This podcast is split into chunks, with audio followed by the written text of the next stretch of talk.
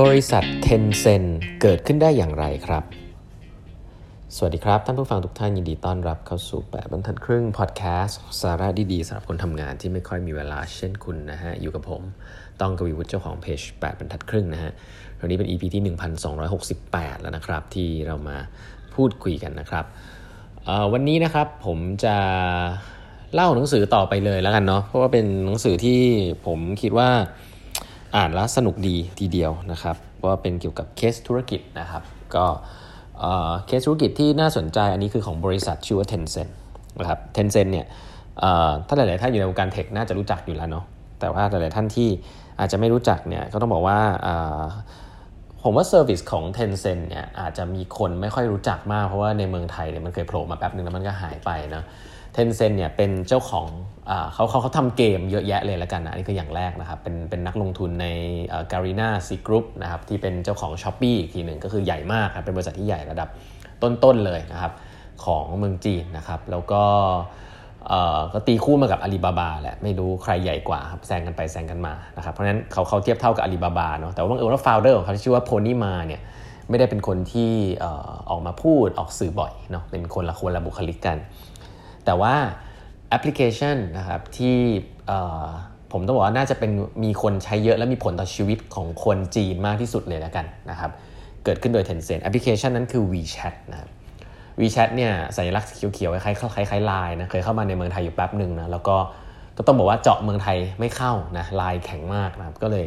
ออกไปนะครับก็ตอนนี้เข้าใจว่าเขาไม่ได้ทำแล้ว แต่ว่าถ้าพูดถึง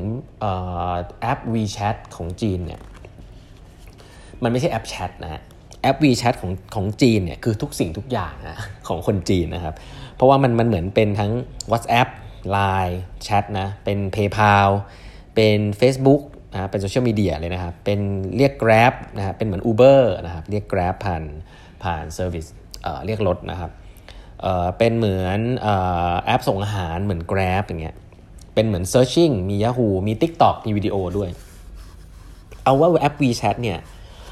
เอ่อ create นะครับสิ่งที่เรียกว่า mini app ขึ้นมาอยู่ในตัวเองนะครับ เอาเป็นว่าทุกๆ คนเนี่ยใช้ service ในเมืองจีนเนี่ยส่วนใหญ่แล้วนะครับ ตอนนี้ก็คือผ่าน WeChat ทั้งหมด นั่นหมายความว่าเขาเป็น super app โดยแท้นะครับเป็นแอป in app เหมือนจะทำแอป Store ขึ้นมาเองเลยอยู่ใน WeChat แล้วก็ทำสำเร็จแล้วด้วยประมาณหนึ่งเลยทีเดียว เพราะฉะนั้น WeChat นี่ถือว่ายิ่งใหญ่มากนะครับแล้วก็เป็นประตูไปสู่ service ต่างๆ มีผลกับคนมากมาย แล้วมีผลเรื่องทำให้เขามี Data ที่เยอะที่สุดนะครับ work กับ government มีหลาย ๆ เรื่องที่เดี๋ยวมาเล่าให้ฟังนะครับว่า Data ของประชาชนเนี่ยเป็นของ government ในจีน แล้วก็ Data ที่สำคัญที่สุดก็คือผ่านแอป WeChat เนี่ยแหละนะครับมันเป็นไลฟ์สไตล์มาก ๆ ต้องบอกว่าเยอะยิ่งใกล้ใกล้ชีวิตกับคนมากกว่าอาลีบาบาอีกเพราะอาลีบาบาเนี่ยเป็นเรื่องของ SME ขายของเนาะ WeChat นี่คือแบบมีทุกอย่างอยู่ในมือถือนะครับ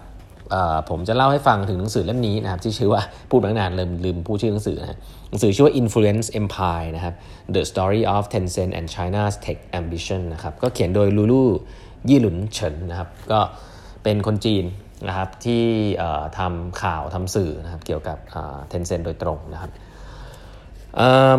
เล่าให้ฟังนี้ก่อนเมื่อกี้พูดเรื่อง WeChat ไปแล้วนะครับว่า WeChat มันเจ๋งยังไงนะครับแต่ถ้าให้พูดถึง ตัวของโพนี่มาเองเนี่ยถ้าเราย้อนกลับไปเนี่ยจริง ๆ แล้วแอปนี้จริง ๆ เกิดขึ้นนะปีประมาณปี 1998 นะครับ ปีนี้ต้องบอกว่าไม่ใช่แอป WeChat นะ 1998 เนี่ยเป็นยุคที่อินเทอร์เน็ตก็เริ่มเฟื่องฟูมาก ๆ นะครับ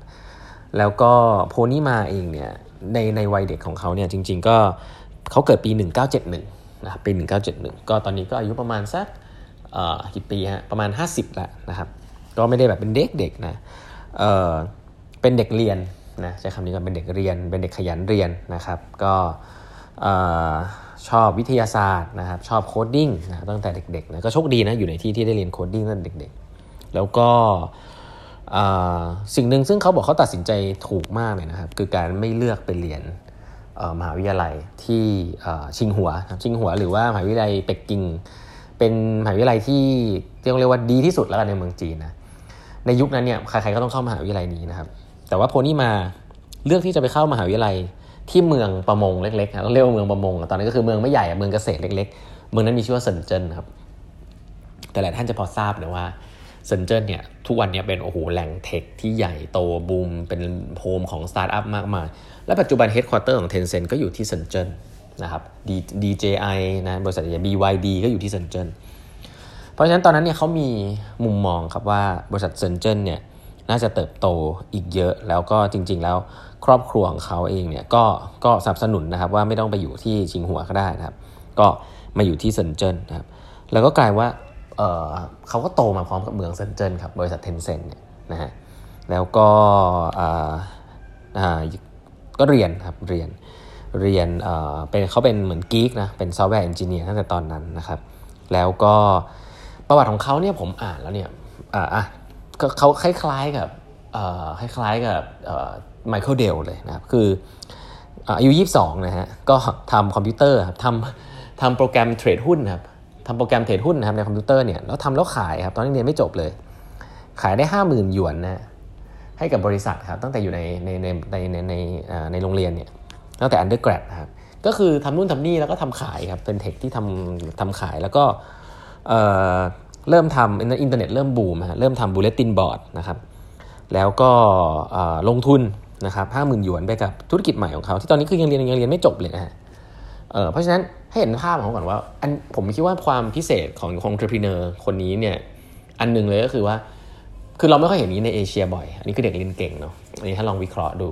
แต่ว่าก็มีความที่อยากจะทดลองอยากจะทำเนาะแล้วก็เห็น power ของตัวคอมพิวเตอร์ตั้งแต่ยุคนั้น